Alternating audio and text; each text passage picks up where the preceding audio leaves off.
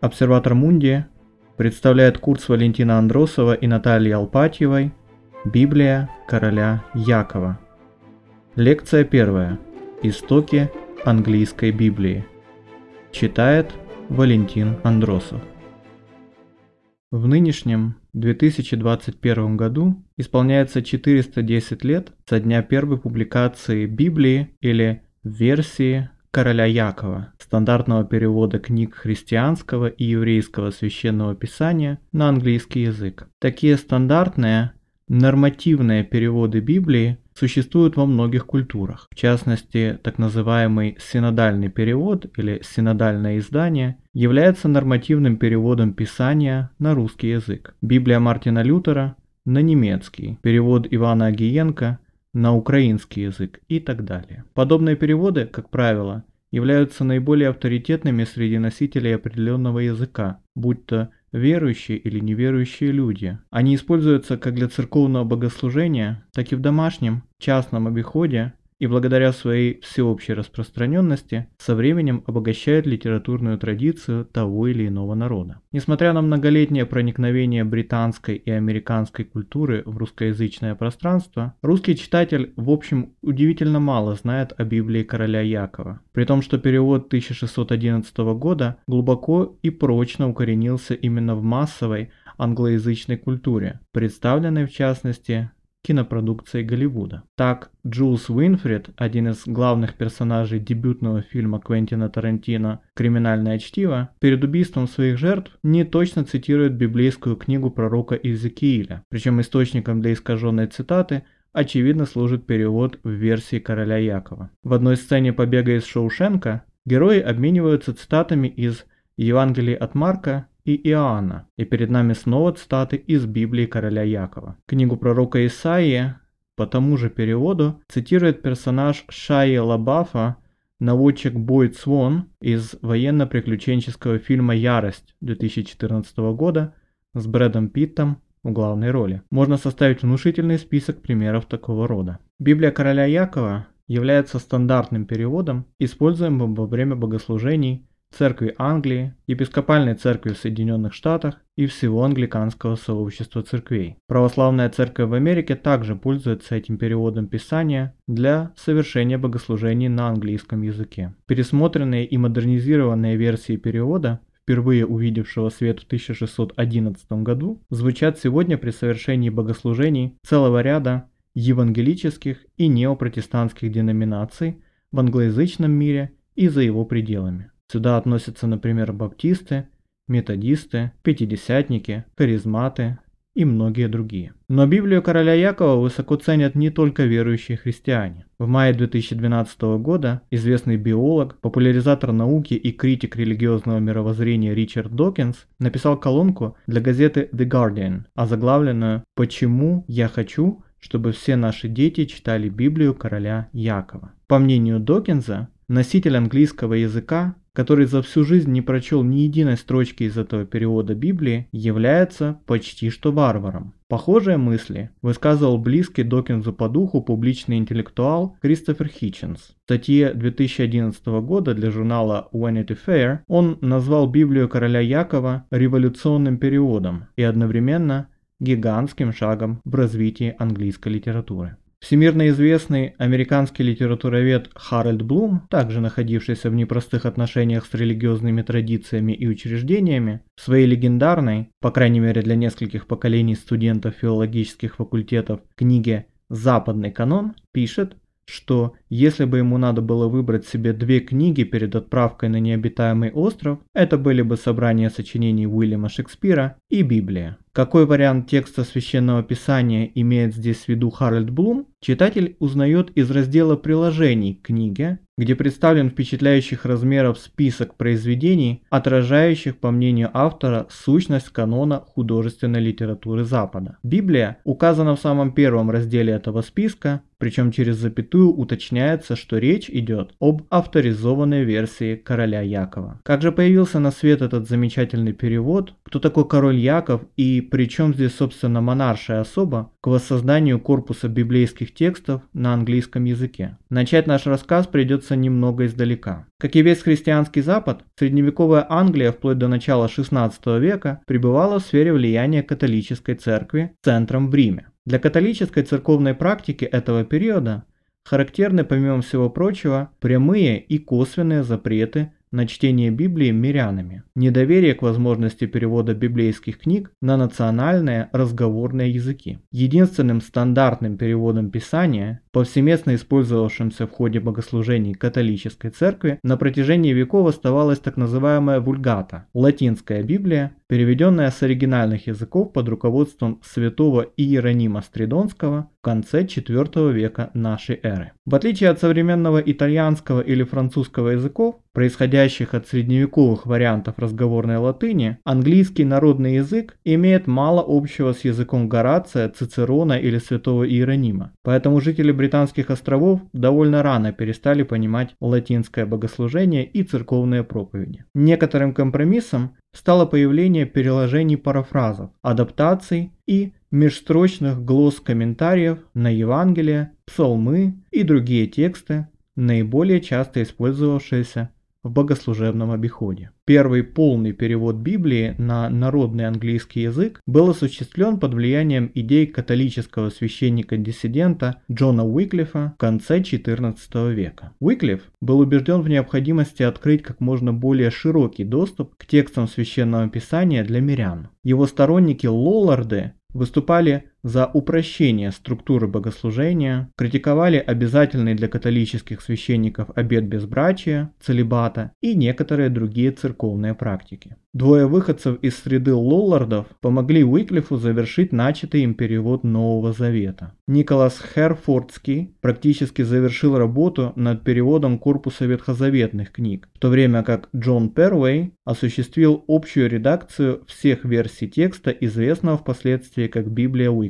Первый отходит от буквального следования латинскому тексту вульгаты, которого придерживались его предшественники. Вместо этого он стремится воссоздать первоначальный смысл каждого предложения в том виде, как его задумал, по мнению Первая, вдохновленный Богом автор той или иной библейской книги. Авторитетный, качественный и доступный перевод Писания на английский язык становится еще более насущной задачей, когда на острова с континента доходят отзвуки масштабного движения инициированного спором об индульгенциях Мартина Лютера и вошедшего впоследствии в историю под названием «Реформация». Идеи Лютера во многом перекликались с учением Уиклифа и его сторонников Лоллардов, но в распоряжении немецких протестантов оказался печатный станок, мощное оружие массового информационного воздействия, распространение которого в 15-16 веках по масштабам революционных изменений можно сравнить разве что с изобретением интернета. Одним из краеугольных постулатов зарождавшегося протестантизма было принятие Библии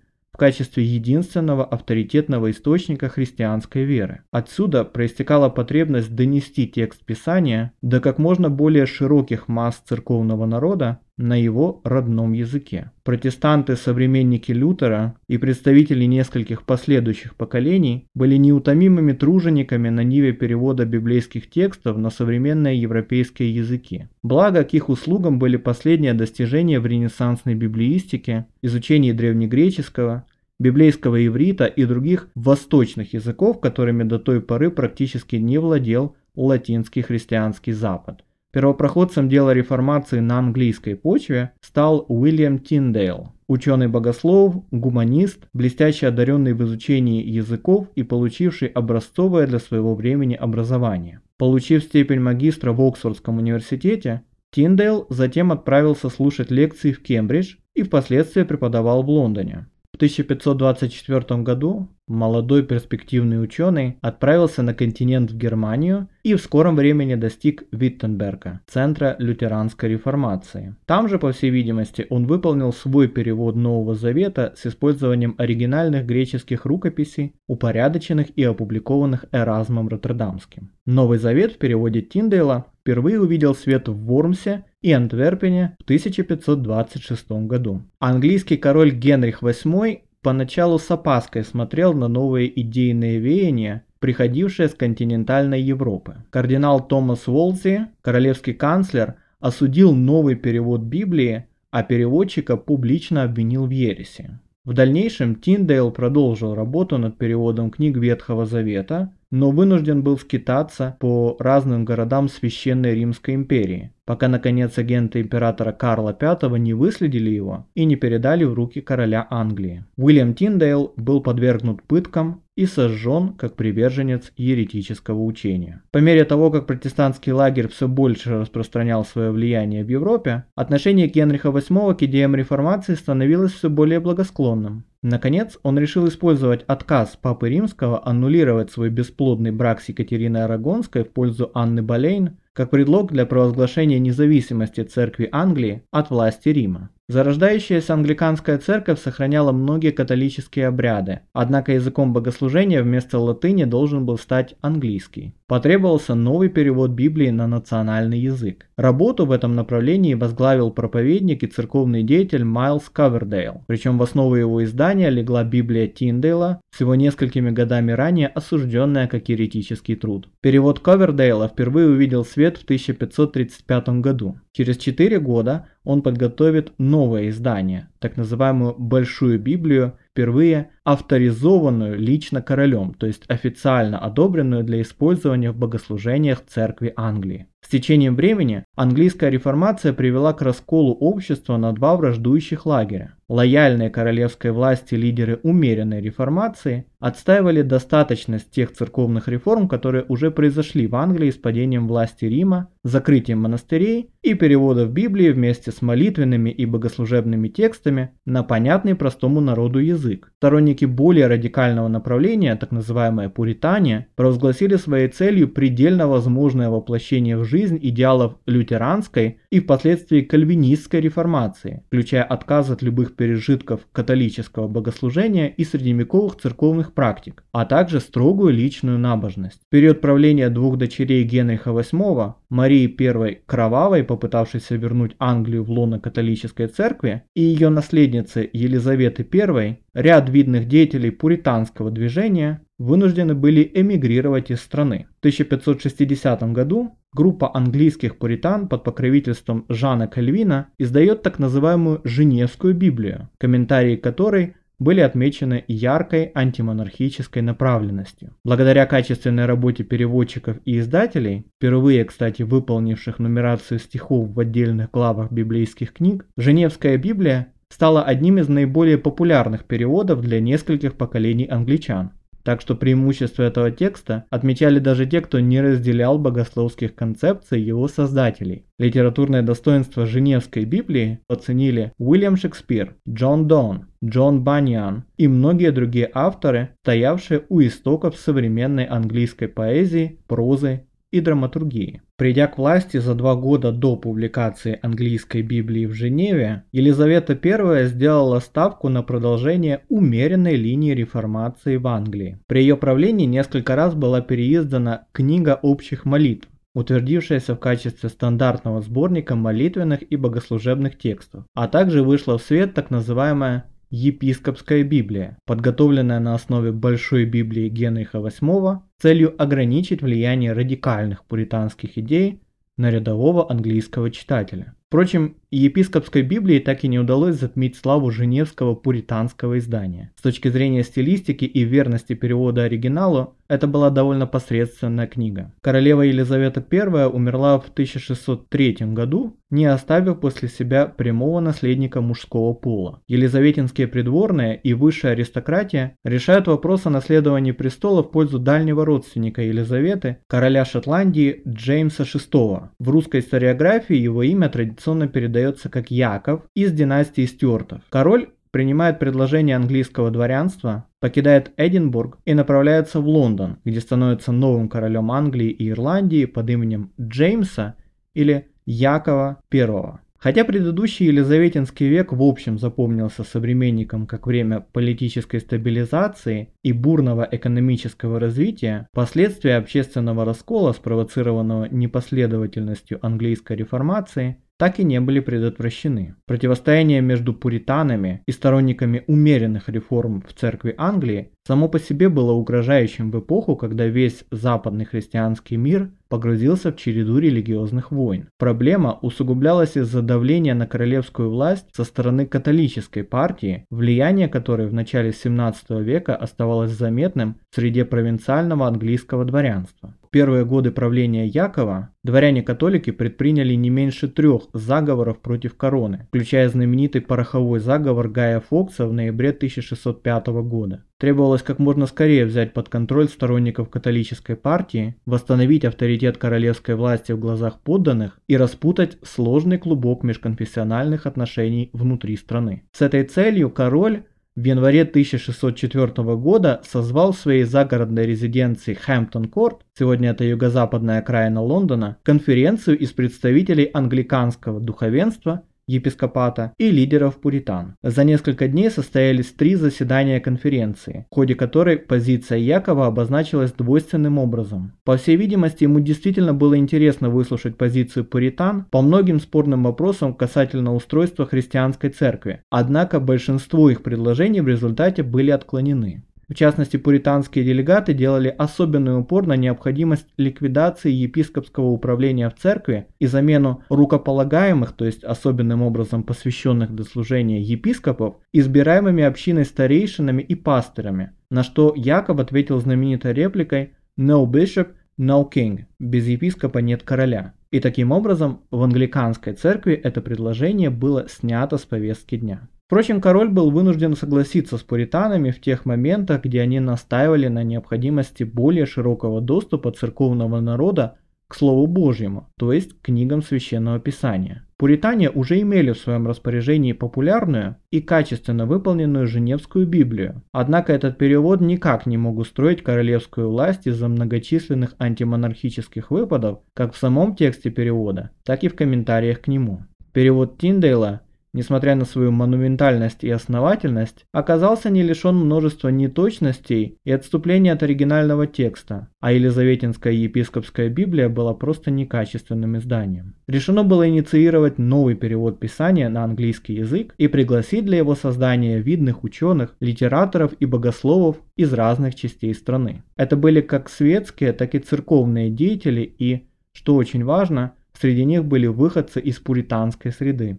Переводчики, всего их было 54 человека, разделились на 6 комитетов или компаний, товариществ, за каждым из которых были закреплены определенные книги или главы Ветхого и Нового Завета. В качестве наиболее авторитетных первоисточников использовалась еврейская так называемая Масоретская Библия и греческий текст Эразма Роттердамского Textus Receptus. В популярной англоязычной литературе и на тематических интернет-форумах время от времени всплывает вопрос, а участвовал ли Уильям Шекспир в создании Библии короля Якова. Действительно, великий драматург и поэт Бард был современником этого знаменательного предприятия и в глазах последующих поколений его пьесы вполне заслуженно стоят в том же ряду шедевров английского литературного языка, что и выполненный при его жизни перевод Писания. Однако с точки зрения своей эпохи, Шекспир с его театральной компанией «Слуг лорда Камергера» и ученые-богословы Оксфорда, Кембриджа, Вестминстера и других центров светской церковной учености были представителями принципиально разных профессиональных сообществ, которые никак не пересекались между собой.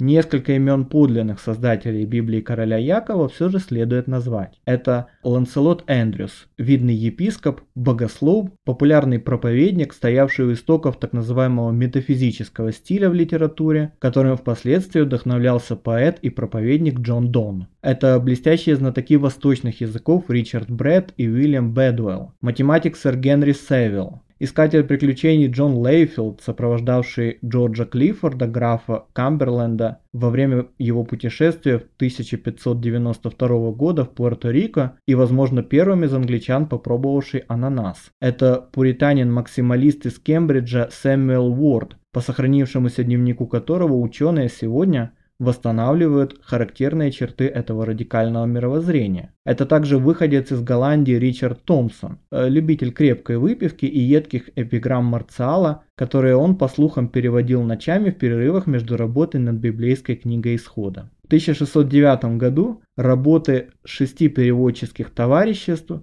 были представлены на обсуждение Комитета окончательной проверки в Лондоне. Интересно, что члены этого комитета оценивали работу переводчиков на слух, без предварительного ознакомления с их рабочими черновыми текстами. Новая Библия, которой предстояло пройти процедуру авторизации со стороны короля, то есть допуска к использованию во время церковных богослужений и чтения проповедей, должна была прежде всего хорошо звучать, быть понятной и легко запоминаемой для церковного народа, среди которого на то время грамотные люди составляли меньшинство. Наконец, в 1611 году из типографии королевского печатника Роберта Баркера выходит в свет первое полноформатное издание, авторизованной королем Яковом I Библии на английском языке. Следующая лекция посвящена особенностям стиля Библии короля Якова, делающим ее текст уникальным среди других английских переводов Священного Писания.